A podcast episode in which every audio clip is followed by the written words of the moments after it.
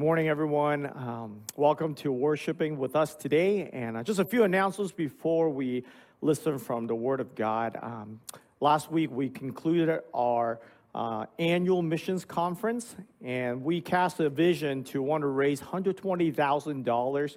And we thank God for your obedience and your um, responding to God. And so far, as of today, we have collected uh, eight, well, not collect, we have collected pledges for 84,870 dollars. These are pledges that you have made. Uh, many of you have made uh, over about 35 unit of either family or individuals have made a pledge uh, to support the missions that uh, God had placed on our church to partner with uh, either individuals or groups. And again, our goal is $120,000.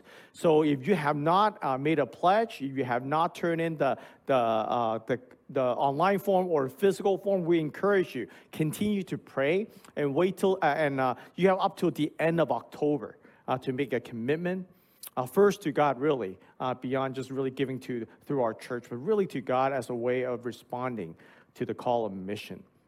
So on the screen, you see this link here. You can go visit a link tree uh, slash fcbc.sgv, or you can scan that code. It will take you directly uh, to the pledge form. And on it, I want to remind you, it's not just about giving money, because on there, there's a commitment to pray, there's a commitment to go, there's a commitment to give. And I encourage uh, our junior hires last Sunday to um, commit yourself to God in all three of these ways. How does God want you to go? How does God want you to give? How does God want you to pray? So again, the link is here. Scan that, or you can go to Linktree, where you can. It's a one-stop shop for all the links that you'll need for any ministry that we have in our in our English congregation. Go there, look, check out the pledge form, and commit to the Lord what how you will obey Him. The next announcement we have is if you're giving to our church, a regular offering.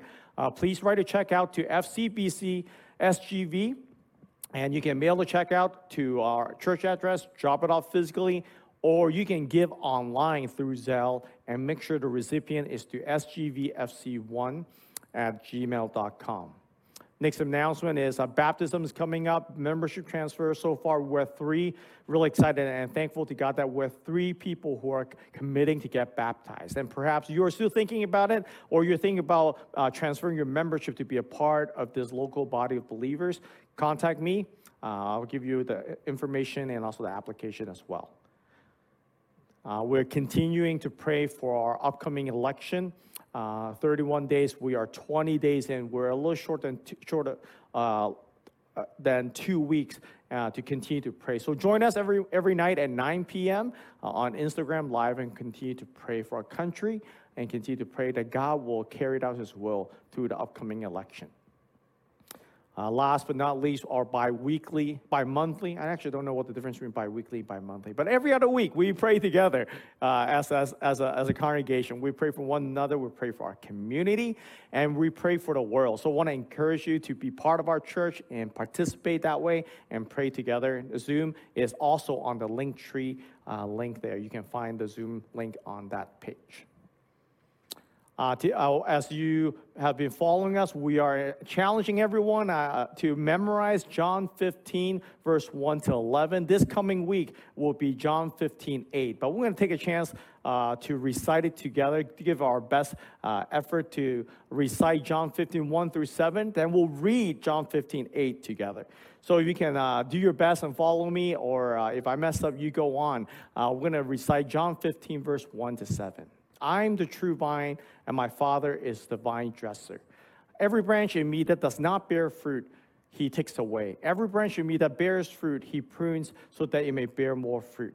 Already you're clean because of the word that I have spoken to you. Abide in me, and I in you. As the branch cannot bear fruit on its own unless it abides to the vine, neither can you unless you abide in me. I'm the, branch, I'm the vine, you are the branches. Whoever abides in me and abides in me and I in him, he, he it is that bear much fruit. For apart from me, you can do nothing. If anyone does not abide in me, he is taken away as branch and withered. The branches, uh, the branches are gathered together, thrown in the fire, and burned. If you abide in me and my words abide in you, ask whatever you wish, and it will be done for you. This week we'll be reciting John 15, 8, and here's what it says. Let's read it together. And I encourage you to do it at home. Read it out loud together. John 15, verse 8. By this my Father is glorified, that you bear much fruit, and so prove to be my disciples. Today's scripture reading, we're jumping into the Word of God. Today's scripture reading is from John 15, verse 12 to 17. Here's what it says This is my commandment, that you love one another. As I have loved you, greater love has no one than this, that someone lay down his life for his friends. You're my friends if you do what I command you. No longer do I call you servants, for the servant does not know what his master is doing, but I call you friends.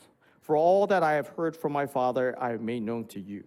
You did not choose me, but I chose you and appointed you that you should go and bear fruit and that your fruit should abide, so that whatever you ask the Father in my name, he may give it to you. These things I command you, so that you will love one another. Before Missions Month, we launched a series called Abide in Christ, and uh, we're focusing on John chapter 15, really the entire chapter. That's the theme of this year, uh, bearing much fruit. And we're abide, we're talking about how do we abide in Christ, how do we trust in the Father, and also bear much fruit. And until uh, from now till the end of December, we'll continue to mine the truth in John chapter 15. Uh, but we'll do it a little differently. I will not be preaching expository. Uh, we'll, we'll be picking up different themes uh, that is from this uh, chapter. Particularly, we'll be the next seven weeks. We'll be talking about the DNA of a disciple as Jesus was teaching this last teaching to his disciples, he was speaking to a particular group of people who had made the change from being on their own, now becoming disciples of Christ. And we want to take a look at this passage and pick out some of the dis- distinctives that uh, make someone a disciple. We're going to go through these seven uh, distinctive seven DNAs, and we're going to do so in a way that is um, marked by a journey. So every one of these distinctives will be uh, painted in a picture of a journey from one extreme to another. But not also in a journey, but also will encapsulate that with a, a verb and action of how do we move from one extreme, the ways of the world, to really becoming disciples of Christ. And hopefully, every single week, we'll give you a mantra that you can remember so that you can continually check your heart and check your life to see Am I making that journey to live as disciples of Christ or to be a disciples of Christ in your life? And so that's what we're going to do starting today. Uh, our first journey is talking about moving from being an earner to being an heir of Christ, uh, heir of God, co heirs with Christ. But before we go do that, let's, let's pray together. Let's ask God to speak to us. Heavenly Father, I want to thank you so much for your word. Your word is truth. Would you sanctify us today as we hear your word? God, help us to listen with our ears, help us to listen with our hearts. And most importantly, Lord, help us not just to hear, but help us to do and obey your word today and for the rest of this week. God, would you speak through my vocal cord? Would you give us ears to listen, to know, and to um, internalize the things you want us to know? And God, help us to commit ourselves to you in obedience, to live out every single thing that you're placed in our hearts. God, I pray that this will not be a passive listening time, but this will be an active uh, dialogue, active interaction with the Holy Spirit as we dive into the Word of God. So, God, would you be magnified and glorified among us today? In Jesus Christ's name we pray. Amen.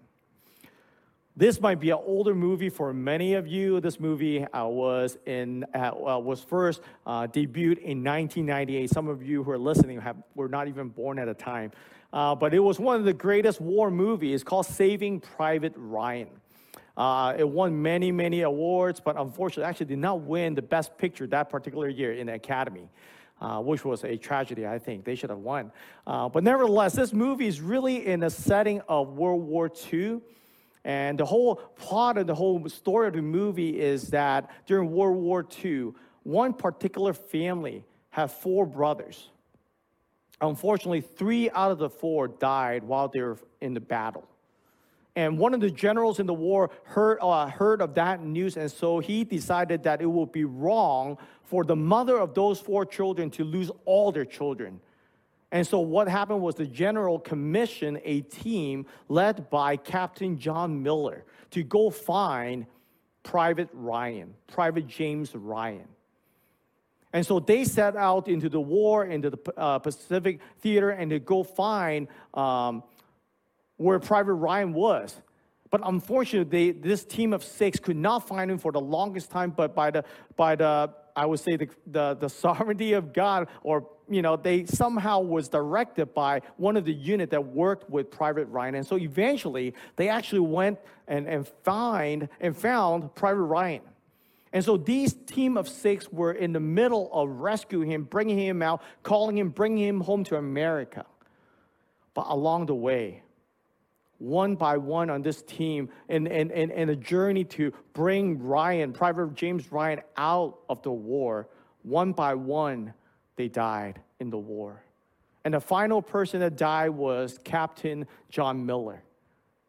It was one of the most moving scenes in the movie when, when John Miller, Captain Miller, was lying down, sitting down next to a tank and fighting for it with his last breath with a gun, fighting off Germans so that uh, Private Ryan can leave, can walk out, and can, can return to the base. And then the last word that uh, Cap, uh, Captain Miller said to um, Private Ryan is this with his last breath, he told Private Ryan, Ryan, earn this. Ryan, earn it. It is as if to tell them that the loss of six lives in our platoon now gives you a new life to be home with your mother. Now go and make that life count. Earn it. Earn this life. And at the end of the movie, there was an older gentleman, it was Private Ryan, standing in the cemetery over the grave and the tombstone of Captain Miller. In that scene, Ryan was with his wife. By this time, they were both pretty old, and you can see this anguish in his heart and his life. And he asked his wife this question Was I good enough? Did I live good enough lives? And just like any other good wife, uh, good wife, his wife said, Of course you did, honey. Of course you lived a good life. But little did she know that this life that he had lived so far is given on the sacrifice of six other men in the war. And you can see just in his face his anguish that he has like, did I, am I good enough for someone to sacrifice that life? Or am I good enough? Have I lived good enough to make this life worth? Have I earned this life that was given to me? I think for many of us, that is the question that we ask ourselves often Am I good enough? That's a question that we wrestle with. That's a question that we struggle with. That's a question that we're conditioned to ask for ever since we're young till we're old. Am I good enough? We ask that question Am I good enough in the playground? When all the friends are playing, am I good enough to play with these other kids? Am I good enough to be picked by these other kids to play games with them? Am I good enough to be friends with them? And then when we get a little older, when we're in school, we're asked by the same question Am I good enough to make this class? Am I good enough to be in honors, whatever class it is? Am I good enough to be in AP? Then we get a little older. Am I good enough to get into this college? Am I good enough to get a degree? But we don't stop there. We ask ourselves in the extracurricular activity too, too. Am I good enough to make the team? Am I good enough to make first chair on violin? Am I good enough when I get out to get a job after I graduate? Am I good enough to ask that girl out to date me? Am I good enough to get married? Is there anyone that I'm good enough for? Am I good enough? Am I good enough? Am I good enough? That is the question we're conditioned to ask, and we wrestle with that question. And very much like Private Ryan, many times we feel like we're not.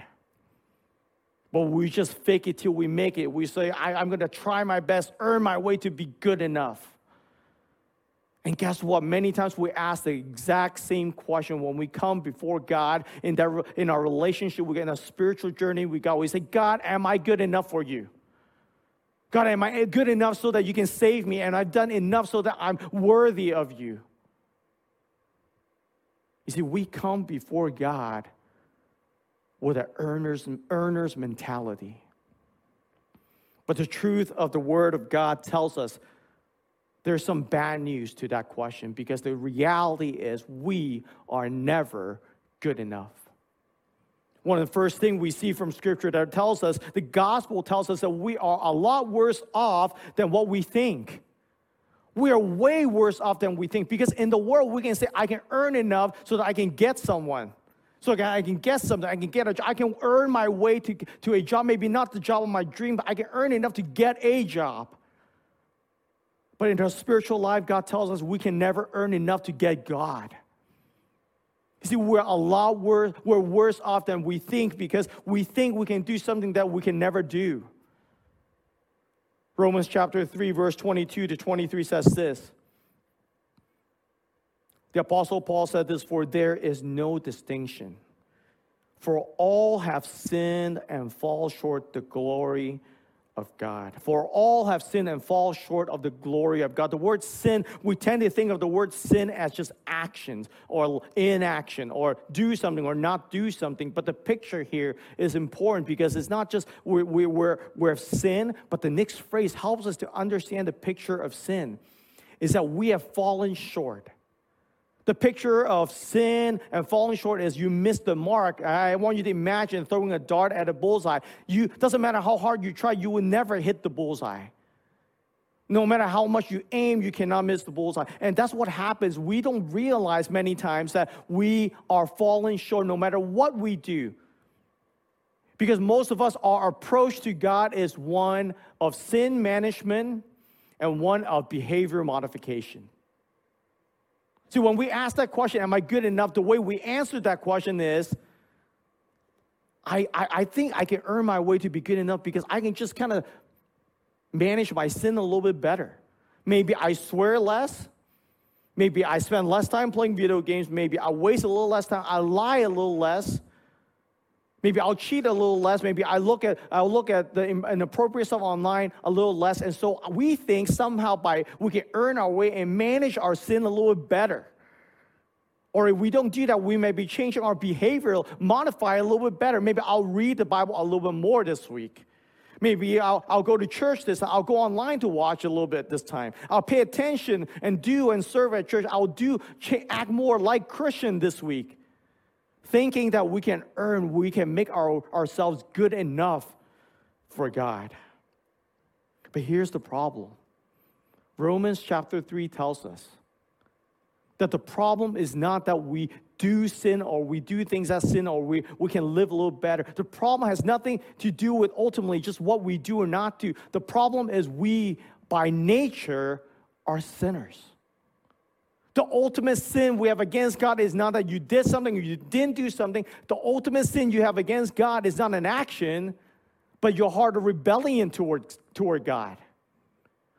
We can manage our sin better, we can behave a little better, but at the core of who we are, we are sinners. I mean, just to help you think of this a little better, I'll give you an illustration. Imagine me having a swimming competition against one of the best swimmers of all time, Michael Phelps, winner of 23 gold medals. 23. Now, I wouldn't argue that he is far superior of a swimmer compared to me. But I'm no, I'm no, I'm no, you know, chum in swimming. I'm, I was pretty good in high school. But I know he'll beat me. But what if the race is not to swim across the pool 50 meters? What if the race is to swim from Los Angeles to Hong Kong with no stop? We start in Los Angeles, we're to swim all the way across the Pacific Ocean to Hong Kong. Now, while Michael Phelps may do a great, much faster job and get further along, I may be struggling after the first mile before even making out to Catalina Island, I'll be eaten up by the shark. He might go further along, but we both know the result of this race is neither one of us will finish the race. Neither one of us, no matter how fast he might swim, how great of a swimmer he might be, There's nothing humanly possible that he can do to swim from Los Angeles all the way to Hong Kong without any help, without any rest. It is just simply physically impossible. See, the same is true in what scripture is telling us in Romans 3. There is nothing humanly possible that we can do to earn our way to God. Nothing we can do to be good enough for God because God is not looking for good enough. God is looking for perfection. God is not looking for me to swim all the way to Catalina Island. God's looking for me to swim all the way to Hong Kong, but the reality is we can't do it. It's not possible. And here's what I want to talk to some of us who grew up at church. I believe many of you who are watching in our church grew up in church, and here's the da- most dangerous things in our churches today is that we've raised a generation thinking that they can't be good enough. That we have taught them, unfortunately, that if you just come to church and live the Christian life by managing your sin a little better, by living a little more Christian like, that you can actually be good enough for God. I've been in church long enough and serve among children and youth and young adult long enough to know that this, this testimony is not an odd one because I've seen life after life people who have tried to manage their sin, tried to modify their behavior in life, and they've gone through all of that for 18 years only to find out at the end when they move out of the, the house, when they get to a job, when they get married, they've given up on God. Because they either flamed out because they feel guilty, they feel shameful, or they just simply disappointed because they, they thought that they could manage and earn their way to God. But every single time, the, the best effort that they give, only to find out sin rears its ugly head into their lives again. So they try their best. Go, I'm doing my best to manage my sin. And guess what? It opens up for a season. And then another season comes in and it's like, I can't fight this sin anymore. Man, I'm going to do my best to live like Christian. I'm going to show up every single Sunday, which, by the way, all those things are good things. The only problem with those things are not that they're not good, it's just they're, they can't satisfy, they can't earn their way to God. And I've seen lives after lives, family after family, who were raised up on this work center, good enough earners mentality toward the, toward the gospel without realizing that there's nothing we can do to make ourselves good enough before God. And that is the transition, that is the journey that we need to take if we are to be true followers of Christ, that we need to move from earner to heir. That we need to realize we cannot earn our way to God, but that there is a good news that says we can be heirs of God, we can be sons and daughters of God. And the question then is how? What can we do to what, what can we do to become heirs of God? See, we are not only worse than what we think, but on the flip side, the beautiful side of the gospel is that we're, we're loved, that we're more loved than we ever know. Yes, on one hand, we are worse off than we think because we think we can earn our way to God, but here's a beautiful picture of the gospel that tells us we are more loved than we would ever, ever know.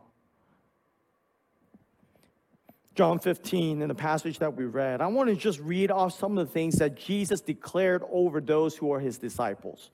What Jesus proclaimed to be true, what Jesus called to be true in your life and my life, we claim to be the, or we profess to be followers of Jesus Christ. Hear what it says.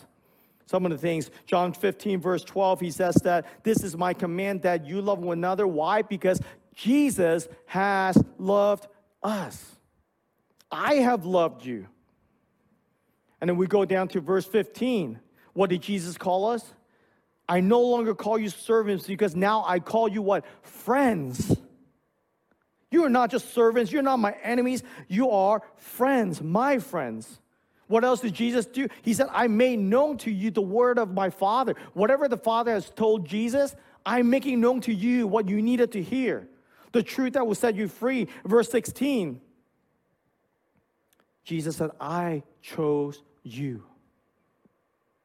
I chose you, I appointed you to go and bear fruit. God said, I chose you, I love you. You know, you see, none of those things happen because we somehow earn our way to that. I love the way John Edwards put this. He said that we have contributed nothing to our salvation as Christians. We contribute nothing except the sin that makes it necessary. You see, we're a lot worse off than we, we, are, we, we, we, we know because there's nothing we can do. But God said, I've called you these things. Why and how? Through my son's death on the cross and the resurrection.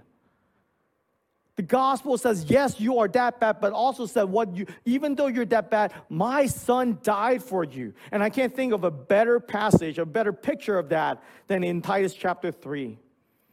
Titus chapter 3 encapsulate for us, paint for us this picture of God loving us in spite of us.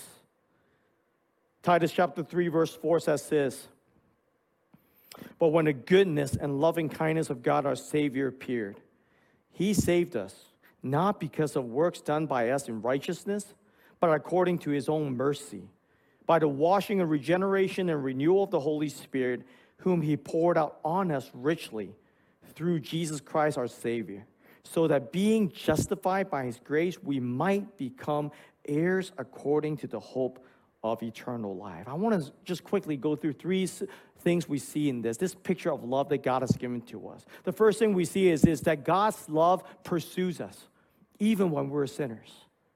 The love of God pursues us. Look at verse 4. But when the goodness and loving kindness of God, our Savior, appeared, and then when you fast forward later on, it says, how, how, Why did He show us this kindness? Because it was according to His own mercy.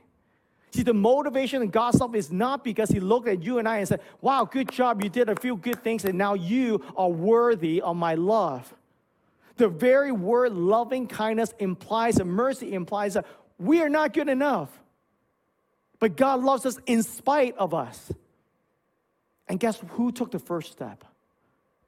Jesus. Philippians chapter 2, he says, Jesus forsake his equality with God, to become a man, to live as a man and live in obedience even unto death. That is the, the intensity of love that God is showing you and I. He sent his best and one and only son. Not because what the verse 5 that because we've done any good work, we've earned our ways. It says, in spite of that, he died on the cross for. He loved us that deeply. The love that pursues, the love that is not that is not a, a, reaction to what we have done. Is in spite of what we have not done and what we've done according to sin, Jesus came, took the initiative to die for us. But not just the love of God. I want you to see something here in this passage, beautiful passage about the abundance of God. Just the abundance of what God has given us. Look at verse 6 that through the Holy Spirit, God poured out on us richly through Jesus Christ our Savior. Look at the word poured out on us richly. It was not a drip. Jesus uh, did not give us the Holy Spirit by dripping the Holy Spirit to us. Well, I'll give you a little bit. If you act, start behaving, I'll give you a little bit more. See, the picture that Jesus has given us here through the Word of God is this that He's dumping fully, richly, completely the Holy Spirit on us. Jesus promised us that through his love, we have been given every spiritual blessing.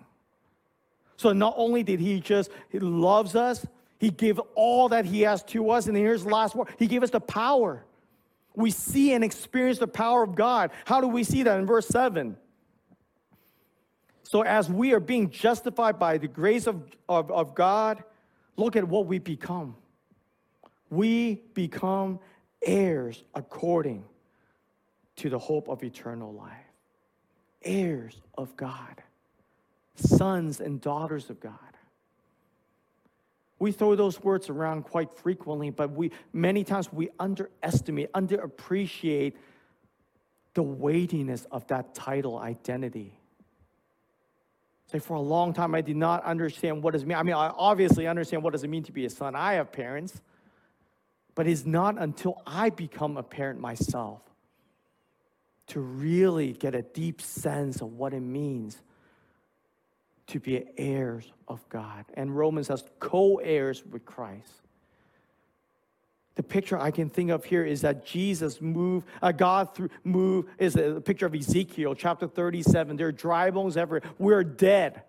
We're dead like the dry bones laying down in the valley of Achor. And what happened was through the breath of God, the bones start coming back together. Here's a picture I want you to think of when you go to a cemetery, what can you do to bring dead people to life?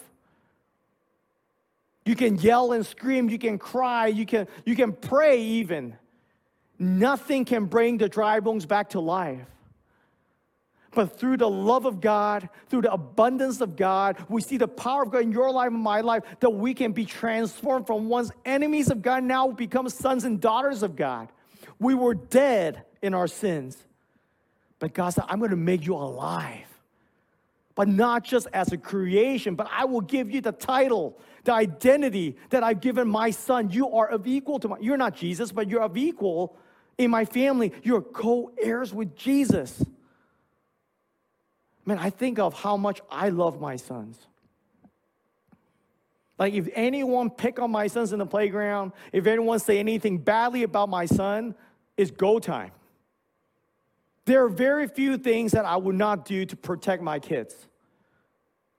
Not because they earned their way to be daddy's boys. No, they did nothing. But there is an inherent love and protection that I have for them. And I will go to a very far extent to protect them, to provide for them. I will sacrifice my own life for them because they're my own. And as I think about that, me, though may be a decent father, yet imperfect in many ways, how much more would our Heavenly Father, who owns cattle on a thousand hills, who created this whole world, who loves us in ways that I cannot love, care and love for his own children, his own heirs. That is what we have become. You see, we were earners. But God said, No, you don't have to be earners because your best earning would not make you connected with me.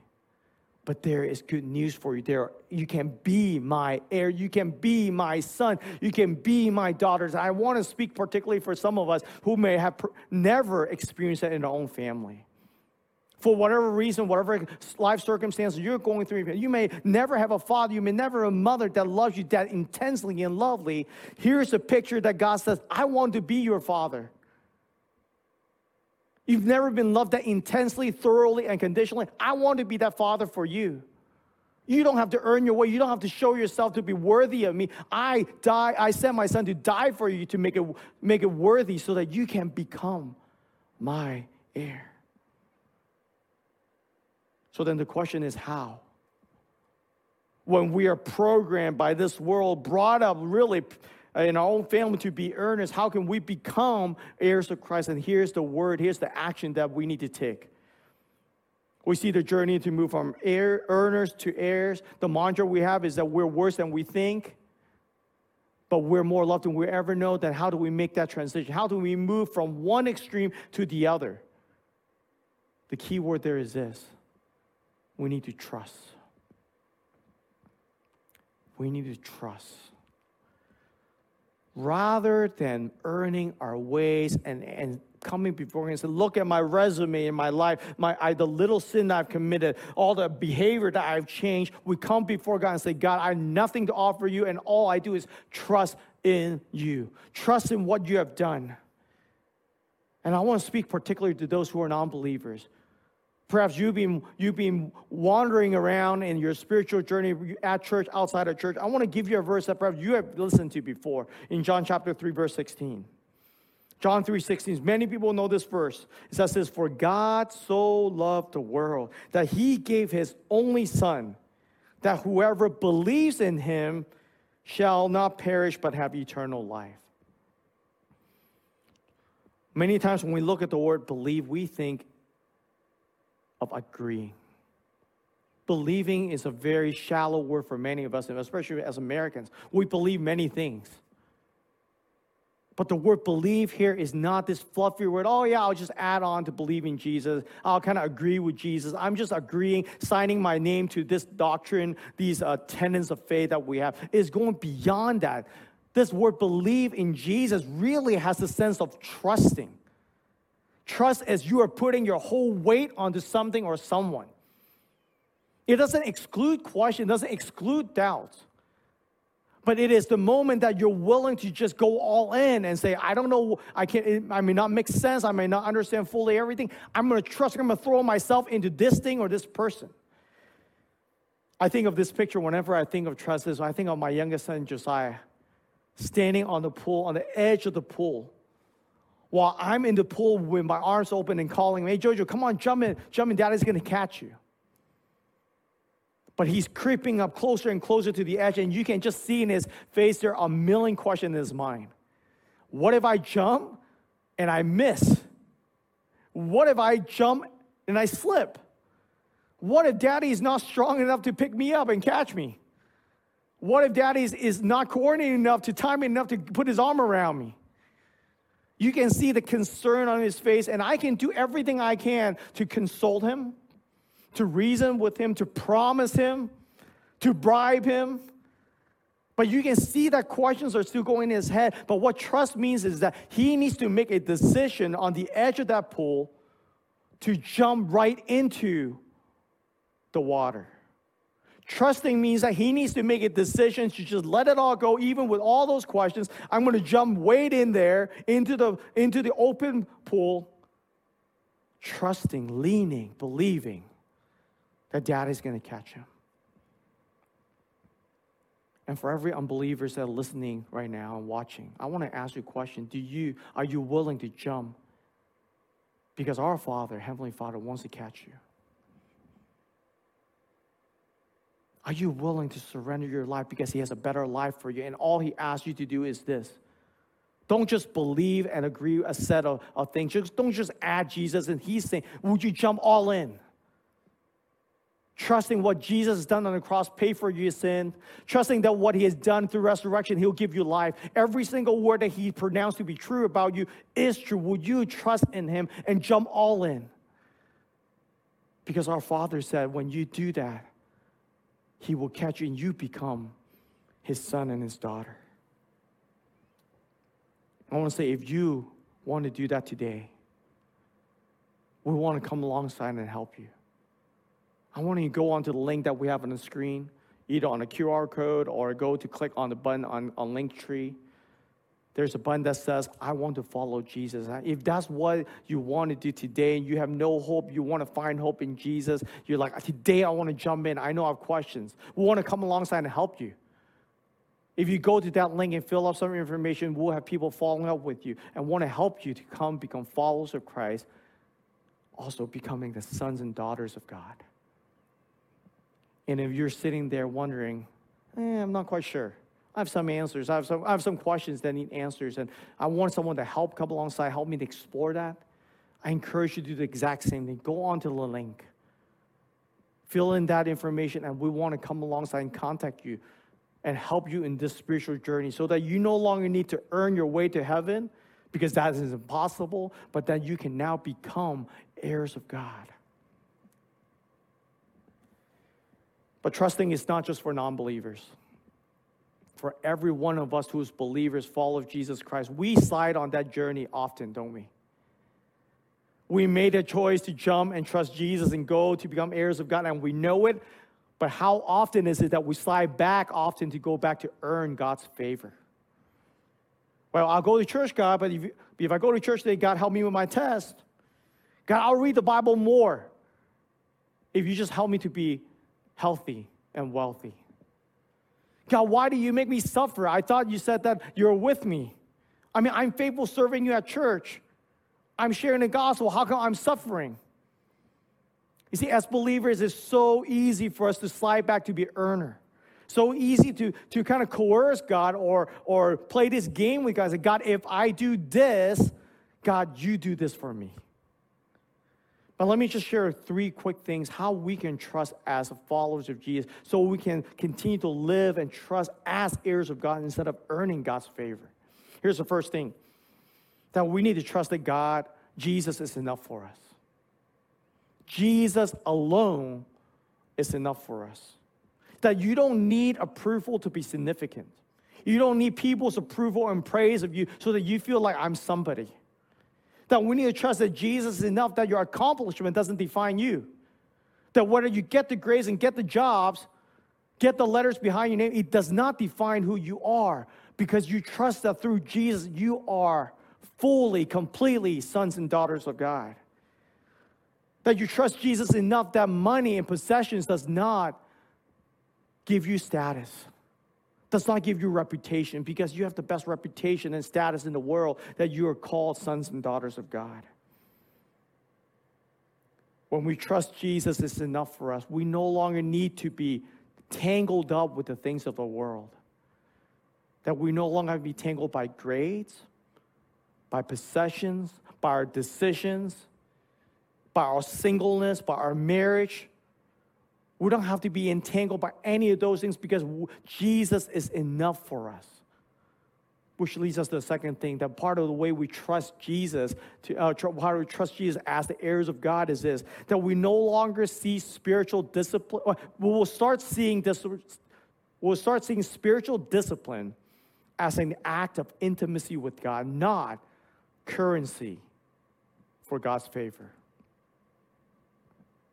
Let me run it back again. When we trust God as heirs of God, we no longer see these spiritual practices, discipline, as just currency to exchange for God's favor.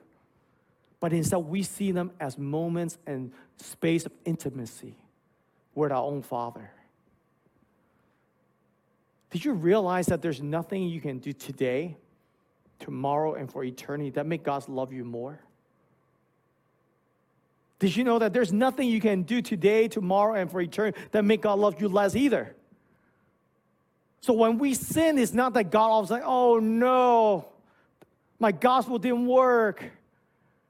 No, God's gospel, the gospel still work. God is hurting, not because He is hurting, He is hurting because He knows how sin will hurt you. See, no longer do we just do things to earn God's favor. No longer do we just do things to play this psychology game with God so that we can twist God to get us something that we want now. Spiritual discipline, praying, reading God's word, being a church together, serving, uh, evangelizing, all the, going on missions, all those things are moments that we get to experience God as our Father that we no longer just seek His hand to do things for us, but we really seek to be face to face with God together. That my time in the Word is not in exchange so that I can get something from God in my life. That we're no longer just looking for the givers of these things. Oh, we're, we're focusing on the givers of all good gifts instead of just the good gifts. See, when we trust in God as heirs of God, we're saying, I want to be with God more than asking God for things. Which leads to the last one. Part of trusting God is committing our lives to do good in this world. And I don't mean it in a way of just being charitable like kind of the world, like, oh, volunteerism. Like, we're not talking about that. We're saying we're going to commit to do good. Here, look at Titus chapter 3, verse 8. This is the verse after we looked at the beautiful love, abundance, and power of God. We see this verse. Here's what it says The saying is trustworthy. After the picture of what we receive from God as heirs of Christ, here's what Paul said to Titus The saying is trustworthy. And I want you to insist on these things so that those who have believed in God those who are heirs of God, those who are sons and daughters of God, to do what? Watch. May be careful to devote themselves to do good works. These things are excellent and profitable for people. What Paul's saying is this if your heart is filled already to the brim by the love of God, and God promised to give his love fully to us, then you no longer need to ask people to fill up your heart, no longer need to ask things to fill up your your heart is so full that now devote, give of your whole life to do good works. So that others may taste and see that God is good. So no longer are you asking people to fill your own hearts. God fill your heart so much now you're free there's a sense of freedom and joy to give of your life, even unto death, because you know when you die, it really begins the good life. That we will be face to face with God and with Jesus forever.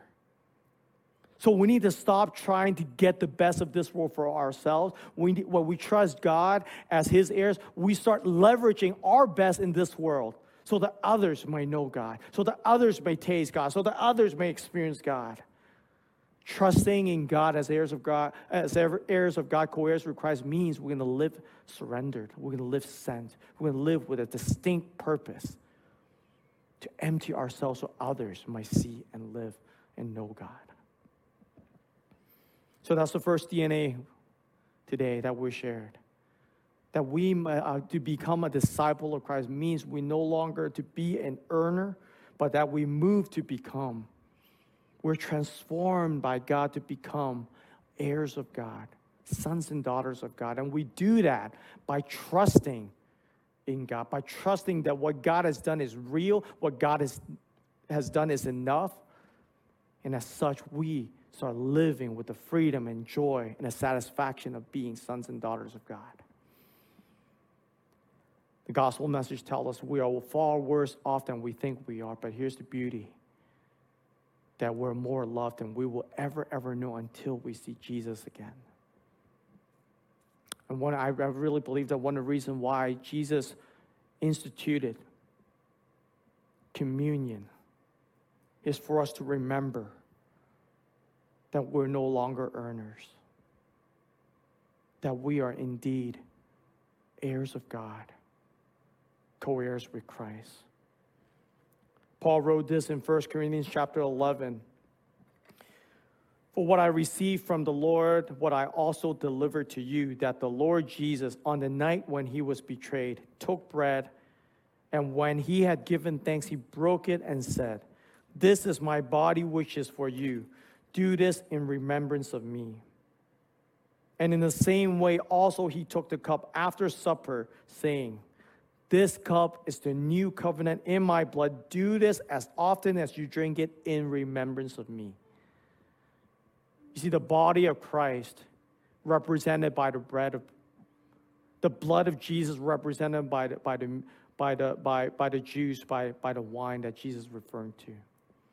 Both of these reminds us once again that we cannot earn we cannot, or we will never be able to earn our way to God, but through the sacrifice of Jesus, dying, paying for our sins through his blood, we can come freely and, and call God our Father, our Heavenly Father. So if you have been baptized, you put your faith and surrendered your life to Jesus, you have put your trust fully in the saving work of Jesus Christ the atoning sacrifice of once for all, the righteous for the unrighteous, to bring us to God. If you have done that already, I want to ask that you prepare your elements, your bread and your and your and the cup of juice.